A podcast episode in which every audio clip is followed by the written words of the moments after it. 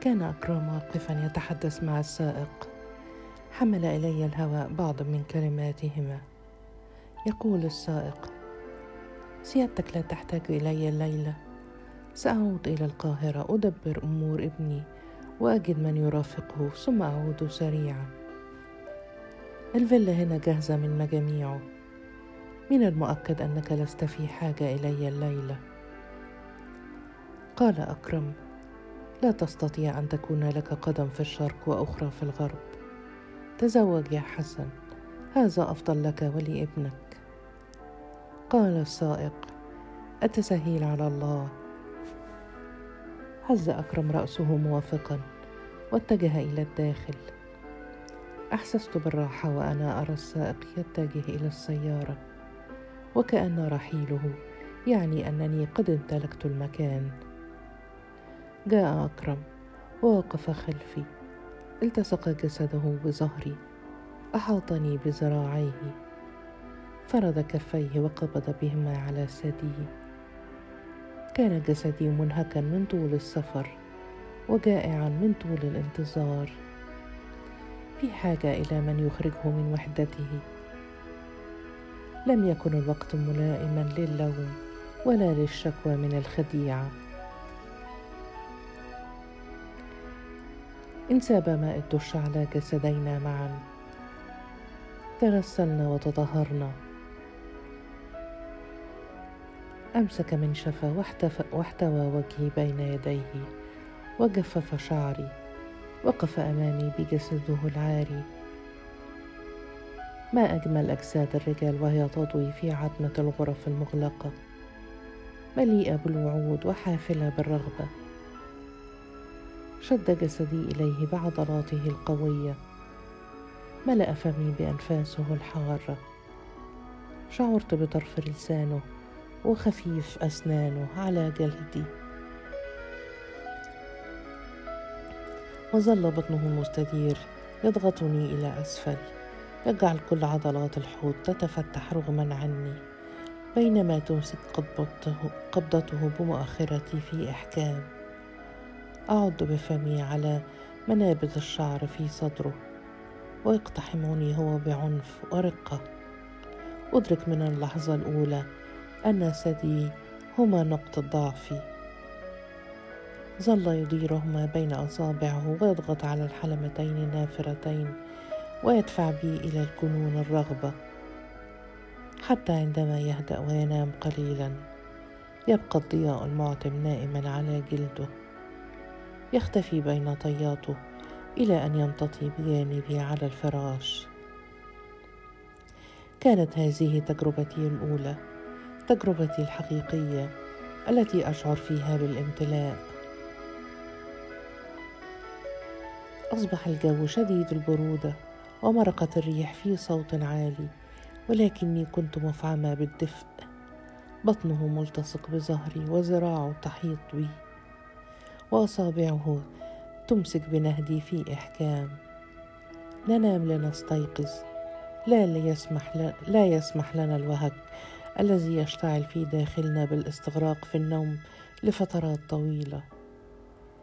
ما إن تبدأ البرودة في التسلل إلى أطرافنا حتى ننهض ويدخل جسدنا في إيقاع مشترك لنشتعل من جديد.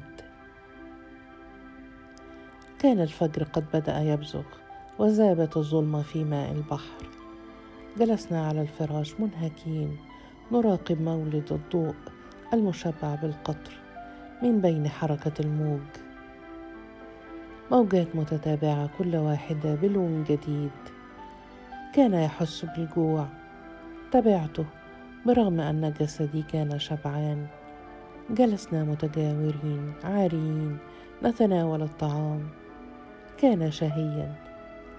ما دمت أجلس عارية ملتصقة به فكل شيء شهي. قلت له أريد أن أظل هكذا في هذا المكان ولا أغادره ابدا. أريد أن أكون وحدي معك كما وعدتني لي مكاني الخاص معك. لا أريد سريا ولا أريد أن أعود إليها ولا أريد أن أراك مرة أخرى في فراشها. قال ضاحكا وهو يقطم قطعة رقيقة من الجبنة الرومي. سريا كانت غلطة عابرة. أنا لست متعودا عليها بالمناسبة لأن فيها رائحة كل معارفي والعمارة التي تسكن فيها يوجد فيها بعض من أصدقائي. لذلك هناك مبرر للتردد عليها أحيانا من دون أن تتسرب الأخبار إلى زوجتي. قلت في فزع هل يعني هذا أنه لن يكون لي مكان معك أبدا؟ رد في سرعة من قال هذا؟ سيكون لنا مكاننا الخاص ولكن خارج القاهرة في ضاحية ما. المهم أن أنجح في إخفاء أثري جيدا. هذا وضع مؤقت ثقي في ذلك. بعد كل ما حدث بيننا الليلة لا أعتقد أنني أستطيع الاستغناء عنك أبدا. نمنا قليلا واستيقظنا ونحن أكثر نشوة. كانت ليلة حب متصلة تمنيت أن لا تنتهي. لم يكن أمامي إلا أن أصدقه. كانت رغبتي فيه أقوى من أن أقاومه. ضعفت إرادتي. أصابتني نشوة متكررة بالوهن. كان الحل الوحيد أن أضع جسده تحت أسر المتعة. أصل به إلى ذروة لم يعرفها مع امرأة أخرى. لم تكن لي الخبرة الكافية ولكن خلايا جسمي كانت مفعمة بشهوة جامحة. لن يضاهيها جسد آخر. المتعة هي سلاحي الوحيد والأخير. لم تستغرق الأيام الثلاثة إلا نصف يوم وربما أقل. جلسنا صامتين والسيارة تقودنا إلى القاهرة. كان قد دس في حقيبتي حفنة من الأوراق المالية. لا أدري إن كان يدفع لي لأنه كان مسؤولا عني أو أن هذا ثمن لمتعته. لم أعترض. كنت أحس بغصة ولكن جسدي الشبعان وحقيبتي العامرة قد أقنعاني أن أؤجل كل شيء. ولكن وعوده ظلت تتأجل. لم يكن جسدي قادرا على إرغامه أو رفضه وبيت سريا مثل شبكة عنكبوت من الصعب الإفلات منه. تسري في أرجائه ثعابين من كل صنف ولكني حافظت على جسدي. لم أهبه إلا له ولم أستجب إلى أحاديثها عن الثعابين التي لا يمكن الاستغناء عنها. لم نفعلها في القاهرة ولكن السائق حسن كان يأتي بسيارته السحرية ويقودني دوما إلى عالمنا الخاص حيث ينطفئ جوعي وتنحل إرادتي. في كل مرة كنت أريد أن أرفض أريده أن يأتي بنفسه على الأقل ليأخذني. ولكن ما إن أجد السيارة واقفة في انتظاري حتى يشتعل جسدي بالرغبة.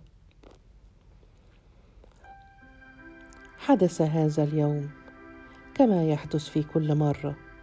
عندما هبطت كان حسن واقفا بسيارته أمام باب العمارة. لم أجلس في المقعد الخلفي جلست بجانبه. كانت الرحلة سخيفة بما يكفي. وكنت أريد أن أشعر برفقة شخص ما. كان يبدو متعبا جاء للتو من الإسكندرية وكانت تعليماته أن يحملني عائدا مرة أخرى إلى الساحل الشمالي. أحسست بالأسف من أجله. قلت له أنا أسفة لأنني السبب في إرهاقك. نظر إلي بوجهه الأسمر الغريب. بدا وكأن كل واحد منا يرى الآخر للمرة الأولى. لا ألمح في عينيه نظرة لوم ولا عتاب. قال ببساطة هذا أكل عيشي. شعرت بالخجل من نفسي. نحن الاثنين نأكل العيش من مصدر واحد ولكن شتان بين عيشي وعيشه. كانت الشوارع مزدحمة وخانقة كالعادة. الطريق الوحيد الذي ينفذ إلى الطريق الصحراوي مغلق بأقداس من الشاحنات. ظللنا واقفين عاجزين عن التقدم أو التراجع. سمعت صوت جرس هاتفه النقال. نظر إلي معتذرا. تناول الهاتف من جانبه. حسبت أنه أكرم يسأل عن سبب تأخرنا أو موقعنا الحالي. ولكني سمعت امرأة تتحدث من الجانب الآخر. كان صوتها حادا. وغاضبا حتى أني سمعت نبراتها تختلج من شدة الانفعال. حاول أن يهدئها ولكنها ظلت تواصل الصراخ.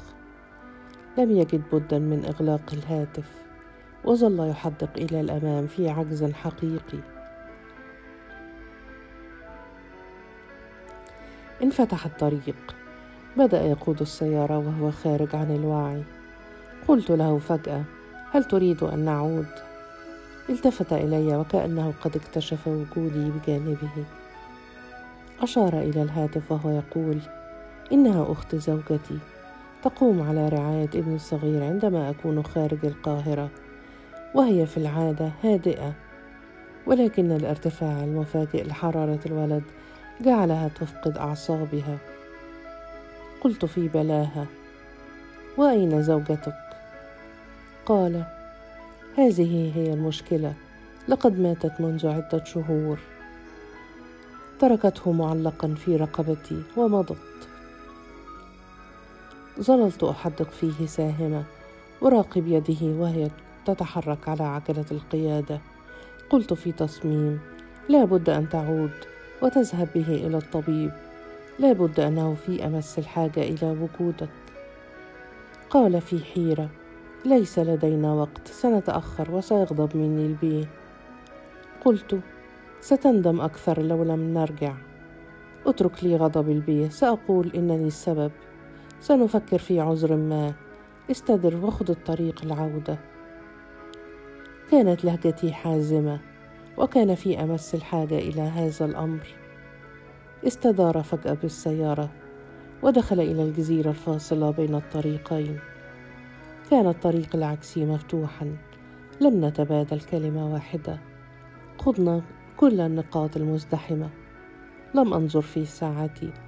لم أضغط عليه بأي ايماءه تركنا الشوارع. بدأت الحارات تضيق من حولنا. والبيوت تزداد ضآلة وبؤسا ظهر غيط العنب غيط عنب أمامي من جديد. وكأننا في كنا في طريق العودة لبيتنا بعد يوم متعب. وسيخرج زوج أمي في أي لحظة ولعابه يسيل. واصلت السيارة تقدمها وحسن لا يرفع يده من فوق النفير. يحاول أن يزيح أكوام البشر وعربات الكارو التي تعترض الطريق. ظهرت أمامنا حارة ضيقة كشق الثعبان. قال لا يمكن التقدم بالسيارة أكثر من ذلك. أرجوك انتظريني هنا. سأذهب وأعود سريعا. فوجئت بنفسي وأنا أقول في حزم. سآتي معك.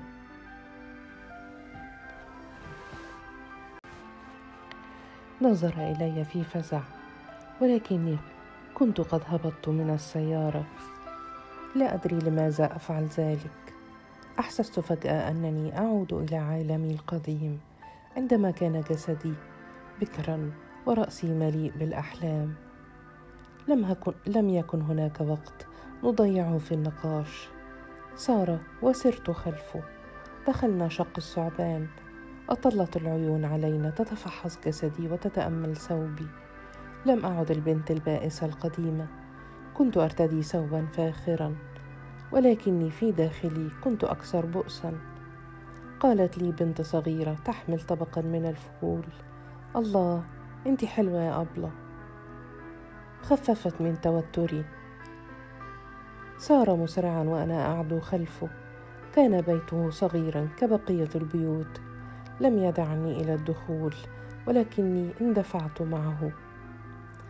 صعدنا عدة درجات وفتح باب شقة صغيرة. وقفت مترددة أحسست أنني قد تجاوزت حدودي.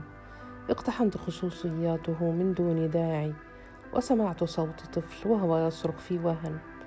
حسن وجدت نفسي أخطو داخله من باب الشقة. رأيت غرفة النوم في مواجهتي وطفلا صغيرا بديع الوجه متعلقا برقبة حسن. انتابتني مشاعر غريبة كان وجه الطفل محمرا بشدة مومة العينين. يحتضن أباه وقد أحس أخيرا بالأمان. ظهرت من ركن الغرفة امرأة أخرى أكبر سنا ونظراتها أكثر حدة. لا بد أنها شمت عطري. اتجهت نحوي مباشرة وضربت صدرها في استنكار وهتفت. من هذه المحروسة التي جاءت معك؟ جذب أحد الأغطية ليحيط بها جسم الولد وقال لها في حدة احفظي لسانك إنها زوجة البي. انكمشت المرأة من فورها ولكنها ظلت ترمقني في شك. قال وقد فرغ من لف الولد سآخذه إلى الطبيب. وسار خارجا وسرت خلفه. سرنا عبر الشارع الضيق مرة أخرى. فتح الغلام عينيه وأقلع وألقى علي نظرة غائمة. وصلنا أخيرا.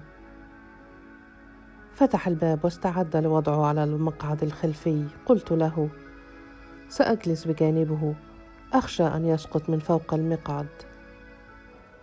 قبل أن يعترض كنت قد انزلقت بجانبه ووضعت رأسه على حجري. فتح عينيه ونظر إلي مستغربا. أدخلت أصابعي في خصلات شعره فأغمض عينيه مستسلما. كان مبللا ومتشابكا وخشنا بعض الشيء. تأملت ملامحه. تشبه أباه ولكن بصورة أكثر رهافه هل كان يمكن أن أنجب طفلا مثل هذا؟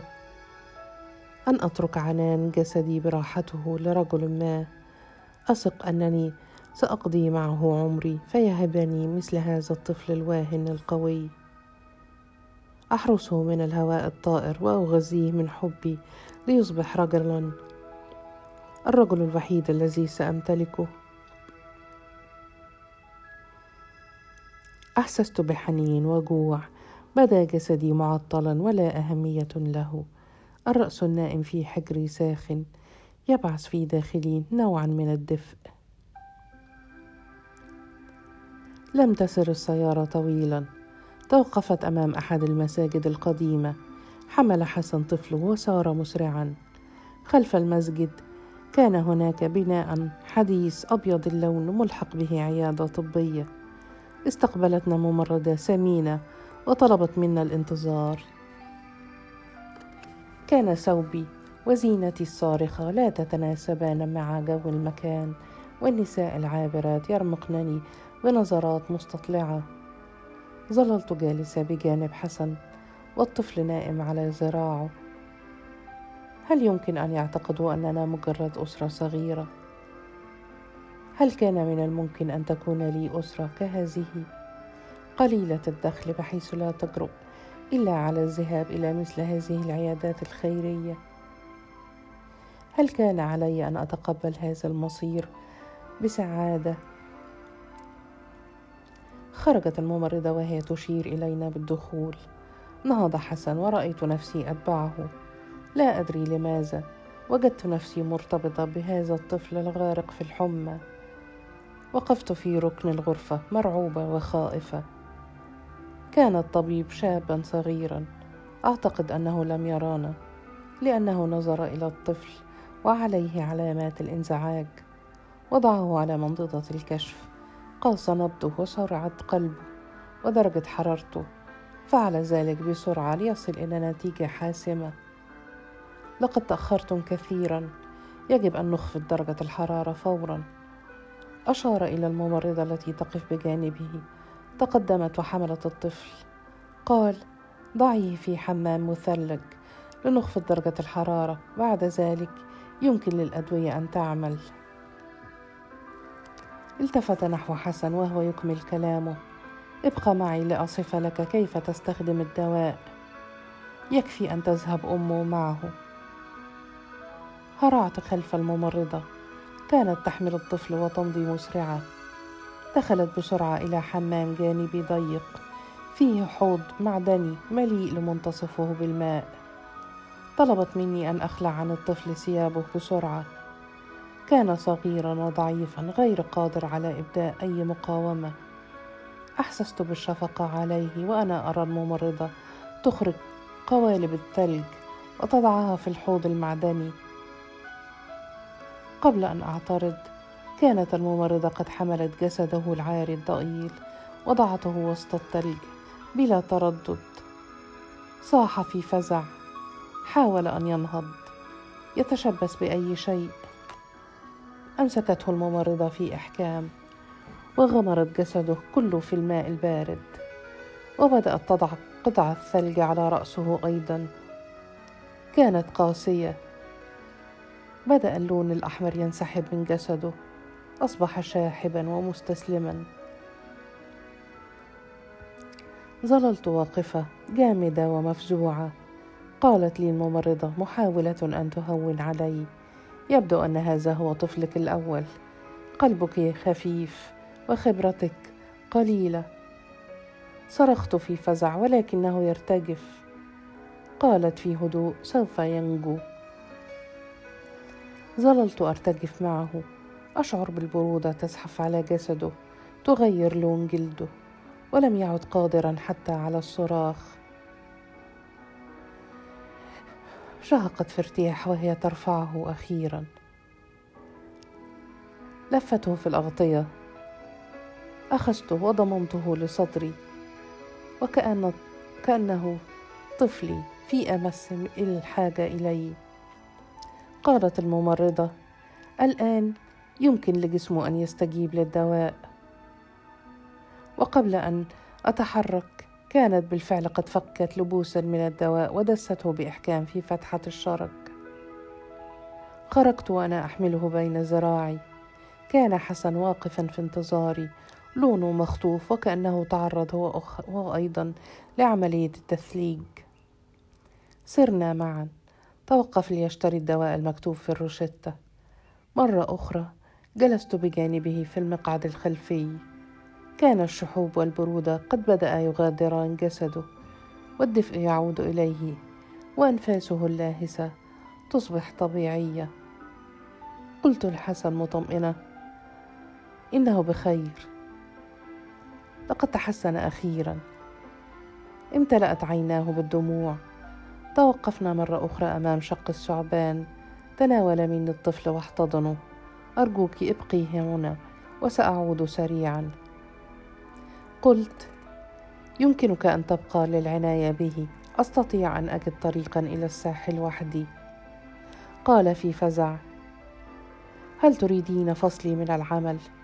قلت له لا تخشى شيئا سأنتظرك وأحمي ظهرك نظر إلي في امتنان حمل ابنه واختفى في شق الثعبان. لم نصل إلى المنتجع إلا ليلا. لم أشعر بالرحلة الطويلة ولم يكف حسن عن الحديث عن زوجته وقصتها الحزينة. كان السرطان قد أكل خلايا مخها تماما بعد أن انجبت طفلها الصغير. لم تتح لها أيام العذاب المتواصلة الفرصة لترضع صغيرها ولو قطرة واحدة من صدرها. كان فراقها عذابا حقيقيا. إلى درجة أنه لم يفكر في الزواج مرة أخرى حتى لو من أجل رعاية الصغير. كبر في داخله احساسه بالذنب لأنه لم يستطع إنقاذ أمه من الموت. وددت لو أمسح الدموع التي تسيل على وجنتيه أو آخذه في أحضاني لو أن أحضاني كانت لائقة بحزنه.